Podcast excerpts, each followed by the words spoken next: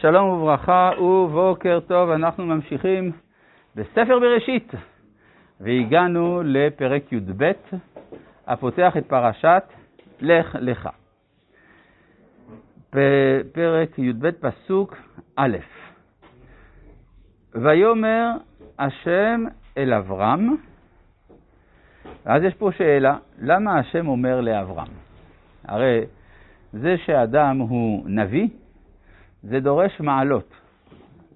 אז מצאנו לגבי נוח, נאמר, נוח איש צדיק, ויאמר אלוהים לנוח.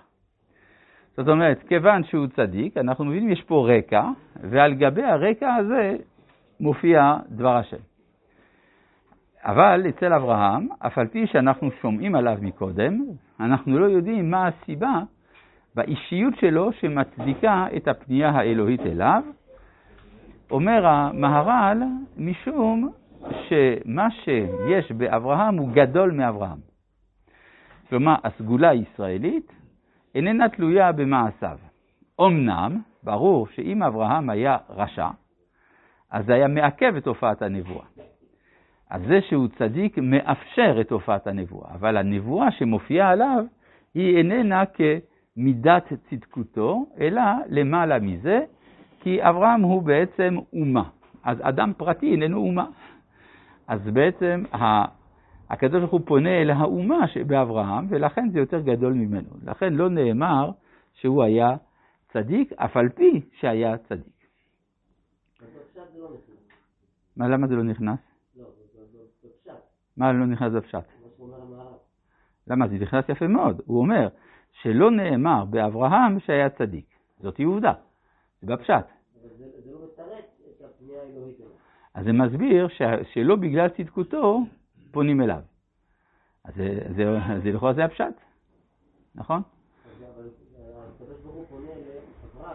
פונה לאברהם, אבל למרות שהוא לא צדיק. למרות ש... גם לא מצד צדקותו יותר נכון, לא מצד צדקות. הוא פונה לארם, הוא לא פונה לאומה הישראלית. לא נכון, שהרי כתוב מיד ואחר כך ואעשך לגוי. כלומר, זה מסביר למה אני פונה אליך, כי אתה עתיד להיות אומה, ואעשך לגוי. זה כתוב כאן, זה כתוב בפסוק הבא. זה ספוילר קצת, נכון, שאני כבר יודע מה כתוב בפסוק הבא. אבל זה, אני חושב לפעמים אני יכול להרשות לעצמי. כן. לא, זה אמרנו, שאם אברהם היה חס וחלילה רשע, אז היה זה מעכב את הגילוי. זה היה מעכב. מעכב. כלומר, יכול להיות שמשל תרח, אם היה צדיק, היה זוכה להיות אברהם. כן? כי הוא שייך לאותה משפחה שנושאת בקרבה את הסגולה העברית. כן? ויאמר השם אל אברהם, מה הוא אומר לו? לך. עכשיו, לך, זה אני יודע מה זה אומר, אבל לך לך מה זה אומר. יש, למשל בספר שיר השירים, אלך לי אל הר המור ואל גבעת הלבונה. הגשם חלף, הלך לו. לכאורה, מה בשביל צריך להגיד? הגשם חלף, הלך לו, הלך. או הלך לי, או ויאמר השם אל אברהם, לך. המילה לך יש לה תוספת. היא באה לומר לבד. הפשט של המילה לך לך, לך לבד. אני הולך לי, הכוונה אני הולך לבדי. אף אחד לא בא איתי. אז כשהשם אומר לאברהם לך לך, זה בא לומר לאפוקה, כלומר להפקיע, מי שהיינו חושבים שיבוא איתו. ומי זה? אז לפי המסורת של התורה שבעל פה, אבל גם זה עולה מהמשך הפסוקים, אברהם איננו דמות פשוטה, הוא דמות שמתקבצים אליה רבים. מה שנקרא הנפש אשר עשו בחרן.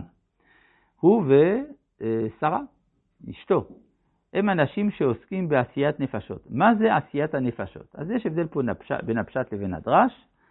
הפשט זה אומר רש"י עבדים ושפחות. הדרש, תלמידים. האמת היא שזה לא סותר אחד את השני, מסיבה פשוטה. איך היו משלמים שכר לימוד בימי קדם? על ידי עבדות. כלומר, להיות עבד או שפחה אצל אברהם, זה תשלום על שכר הלימוד השנתי שבאים ללמוד אצל אברהם. עכשיו, מה לומדים שם? אז פה אין לנו ידיעה ברורה בכתוב, התורה שבעל פה עוזרת לנו, אברהם היה עוסק בהפצת האמונה והעבודה באל יחיד.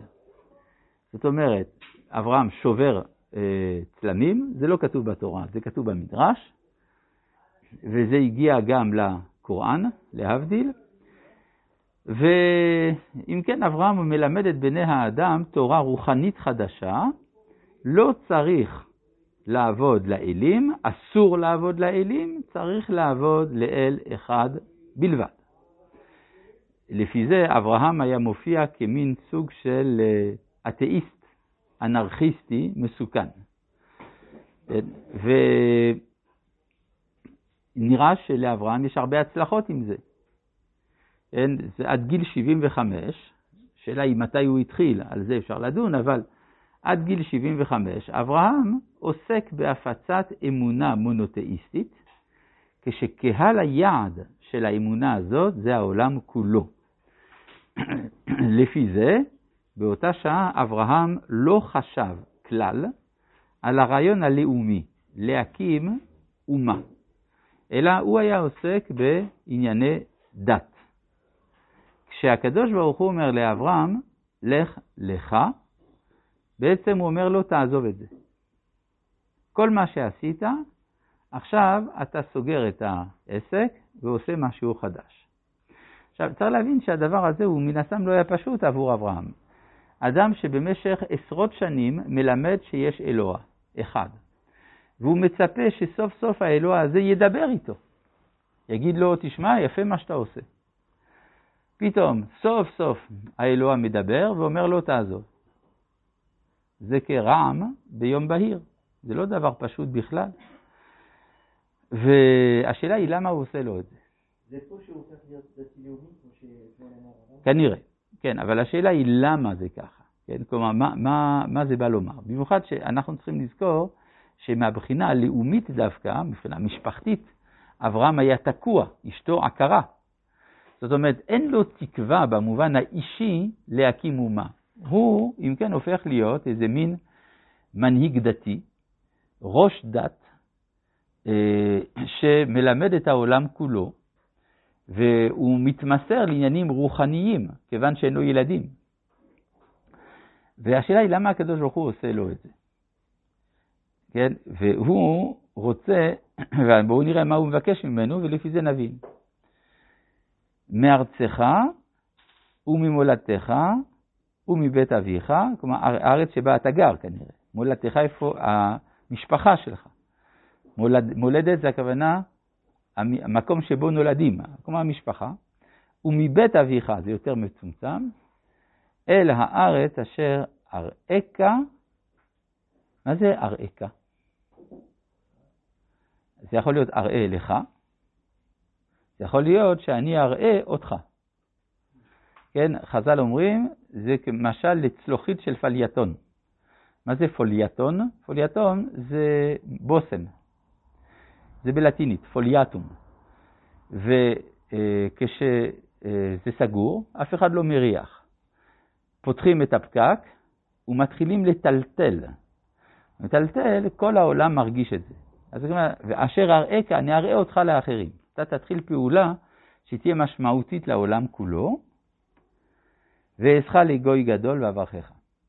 זאת אומרת שהמטרה היא להקים גוי בטריטוריה. גוי בטריטוריה, קוראים לזה מדינה.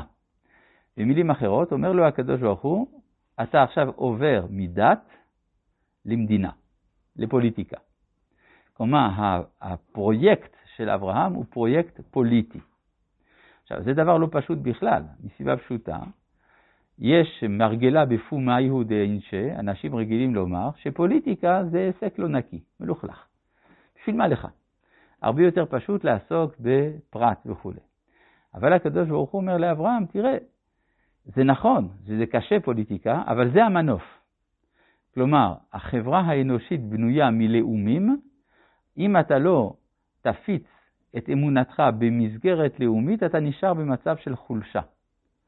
לכן אתה צריך לעזוב את מה שנקרא קדושת הפרט, ואתה צריך עכשיו לחדש משהו חדש בעולם, קדושת הכלל, כלומר קדושה שעניינה תיקון המדינה כולה.